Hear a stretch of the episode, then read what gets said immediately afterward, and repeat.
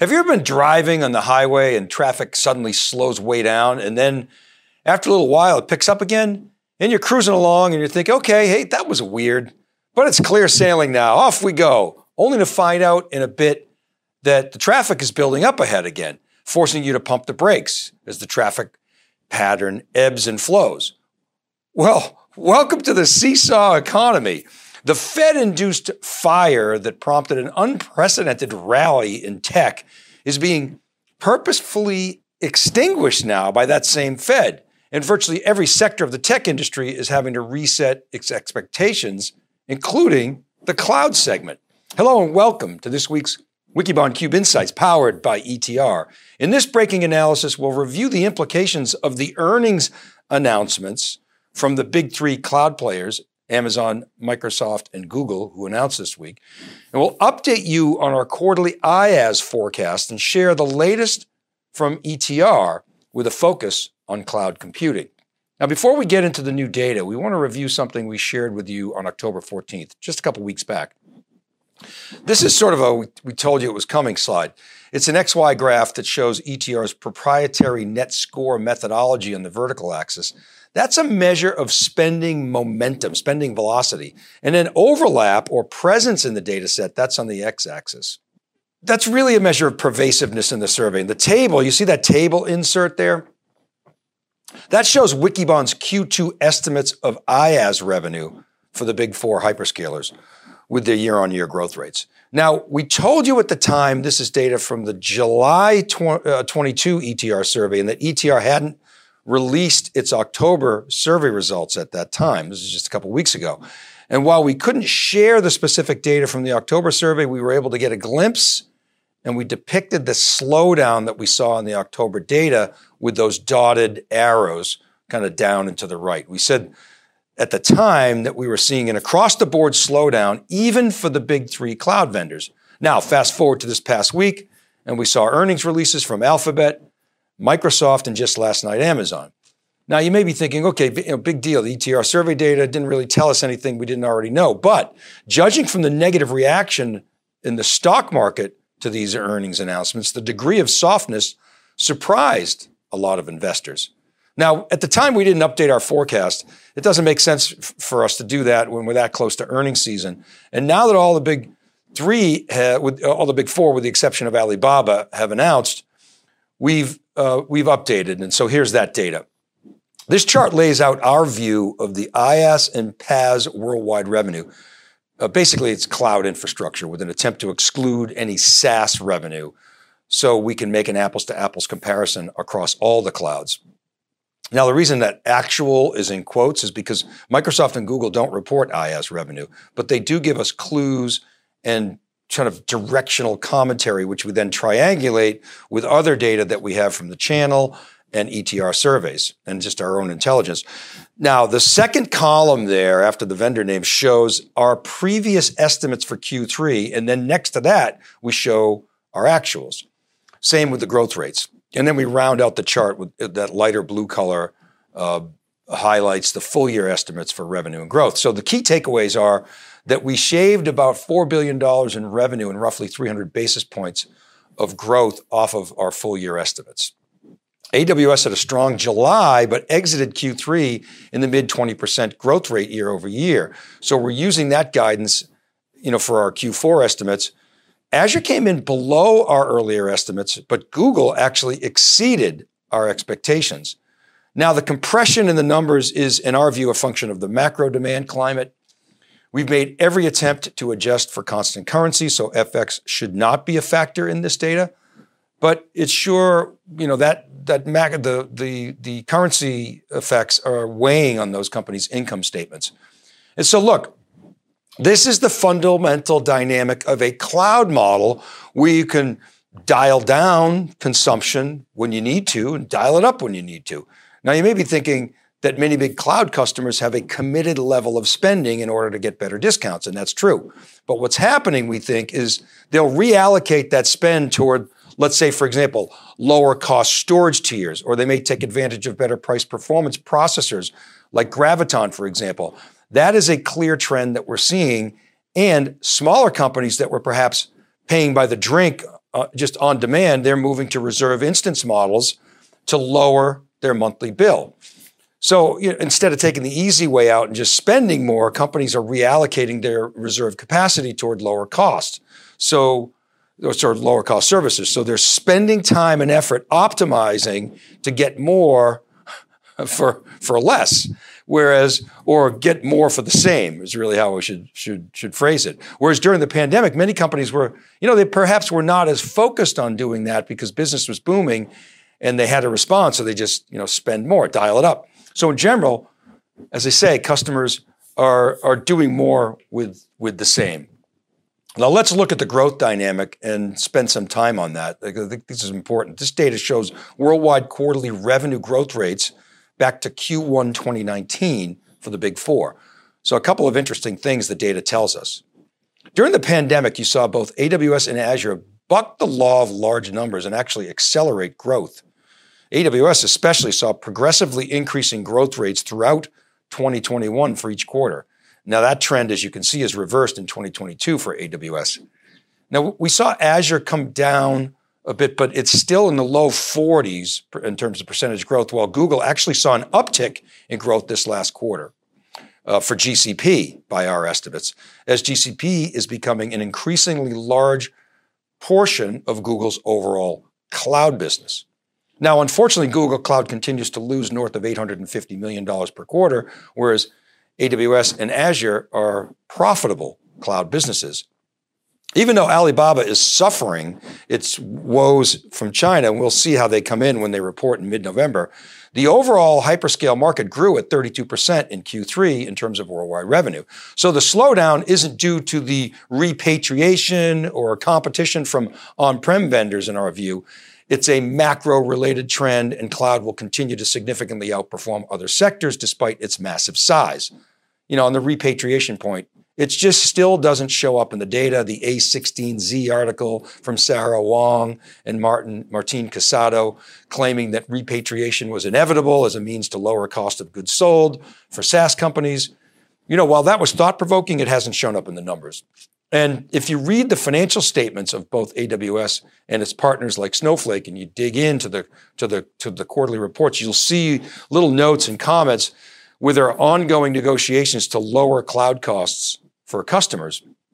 AWS and no doubt execs at Azure and GCP understand that the lifetime value of a customer is worth much more than near term gross margin.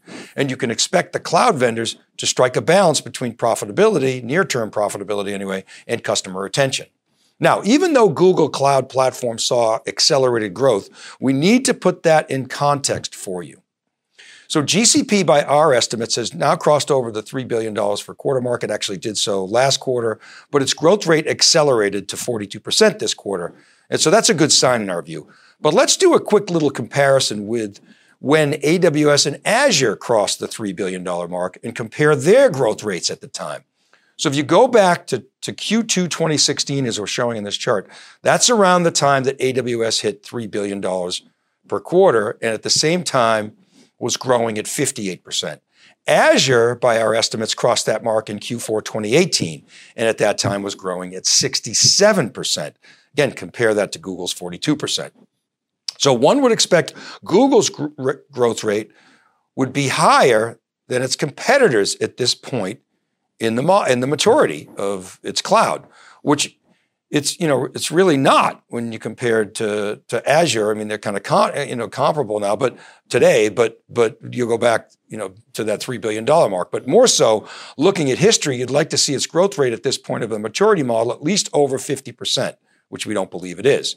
And one other point on this topic.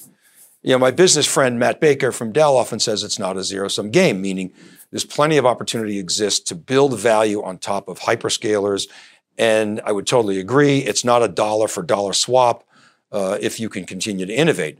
But history will show that the first company in makes the most money, number two can do really well, and number three tends to break even. Now, maybe cloud is different because you have Microsoft's software estate and the power behind that, and that's driving its IaaS business.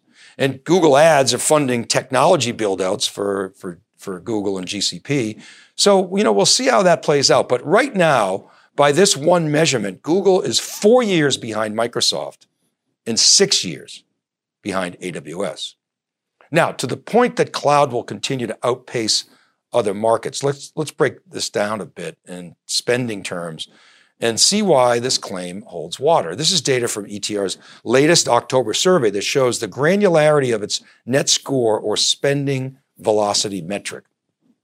The lime green is new adoptions, so they're adding the platform. The forest green is spending more, 6% or more. The gray bars, spending is flat, plus or minus you know, 5%. The pinkish colors represent spending less, down 6% or worse, and the bright red shows defections or churn of the platform. You subtract the reds from the greens and you get what's called net score, which is that blue dot that you can see on each of the bars. So what you see in the table insert is that all three have net scores above 40%, which is a highly elevated measure. Microsoft's net score is above 60%, AWS well into the 50s, and GCP in the mid 40s, so all good. Now, what's happening with all three is more customers are keep keeping their spending flat. So a higher percentage of customers are saying our spending is now flat than it was in previous quarters, and that's what's accounting for the compression. But the churn of all three, even GCP, which we reported you know, last quarter uh, from last quarter survey was was uh, five x the other two is actually very low in the single digits. So that might have been an anomaly. So that's a very good sign in our view you know, again, customers aren't repatriating in droves. It's just not a trend that we would bet on. Maybe makes for a FUD or you know good marketing head fakes, but it's just not a big deal. And you can't help but be impressed with both Microsoft and AWS's performance in the survey. And as we mentioned before, these companies aren't going to give up customers to try and preserve a little bit of gross margin. They'll do what it takes to keep people on their platforms because they'll make up for it over time with added services and improved offerings. And once these companies acquire a customer, they'll be very aggressive about keeping them. So, customers, take note. You have negotiating leverage, so use it. Okay, let's look at another cut at the cloud market from the ETR dataset. Here's the two dimensional view again. It's back. It's one of our favorites. Net score or spending momentum plotted against presence in the data set. That's the x axis, net score on the, on the vertical axis. This is a view of ETR's cloud computing sector. sector. You can see we put that magic 40% dotted red line in the table showing, and, and then the, the table insert shows how the data are plotted with net score against presence, i.e. N, in the survey. Notably, only the big three are above the 40% line of the names that we're showing here. The other, there, there are others. I mean, if you put Snowflake on there, it'd be higher than any of these names, but we'll dig into that name in a later breaking analysis episode. Now, this is just another way of quantifying the dominance of AWS and Azure, not only relative to Google, but the other cloud platforms out there. So we've, we've taken the opportunity here to plot IBM and Oracle, which both own a public cloud. Their performance is largely a reflection of them migrating their install bases to their respective uh, public clouds and or hybrid clouds, and you know that's fine. They're in the game. That's a point that we've made uh, you know a number of times. They were able to make it through the cloud knothole, and they at least have one. But they simply don't have the business momentum of AWS and Azure, which is actually quite impressive because AWS and Azure are now as large or larger than IBM and Oracle. And to show this type of continued growth that that that Azure and AWS show at their size is quite remarkable. And customers are starting to recognize the viability of on-prem hi- you know, hybrid clouds like HPE's GreenLake and Dell's Apex. You know, you may say, well, that's not cloud. But if the customer thinks it is and was reporting in the survey that it is, we're going to continue to report this view. You know, I don't know what's happening with HPE. They had a big downtick this quarter, and I, and I don't read too much into that because their N is still pretty small at 53. So big fluctuations are not uncommon with those types of smaller ends, but it's over 50. So, you know, we did notice a, a, a negative within a giant public and private sector, which is often a, a bellwether. Giant public private is big public companies and large private companies like, like a Mars, for example. So, it, you know, it looks like for HPE, it could be an outlier. Uh, we saw within the Fortune 1000, HPE's cloud looked actually really good and had good spending momentum in that sector when you dig into the industry data within uh, ETR's uh, data set. Obviously, we're not showing that here, but we'll continue to monitor that. Okay, so where's this leave us? Well, look, This is really a tactical story of currency and macro headwinds. As you can see, you know, we've laid out some of the points on this slide. The action in the stock market today, which is Friday, after some of the soft earnings reports, is really robust. You know, we'll see how it ends up in the day. So maybe this is a sign that the worst is over, but we don't think so. The visibility from tech companies is murky right now, as most are guiding down, which indicates that their conservative outlook last quarter was still too optimistic. But as it relates to cloud, that platform is not going anywhere anytime soon. Sure, there are potential disruptors on the horizon, especially at the edge, but we're still a long ways off from, from the possibility that a new economic model emerges from the edge to disrupt the cloud.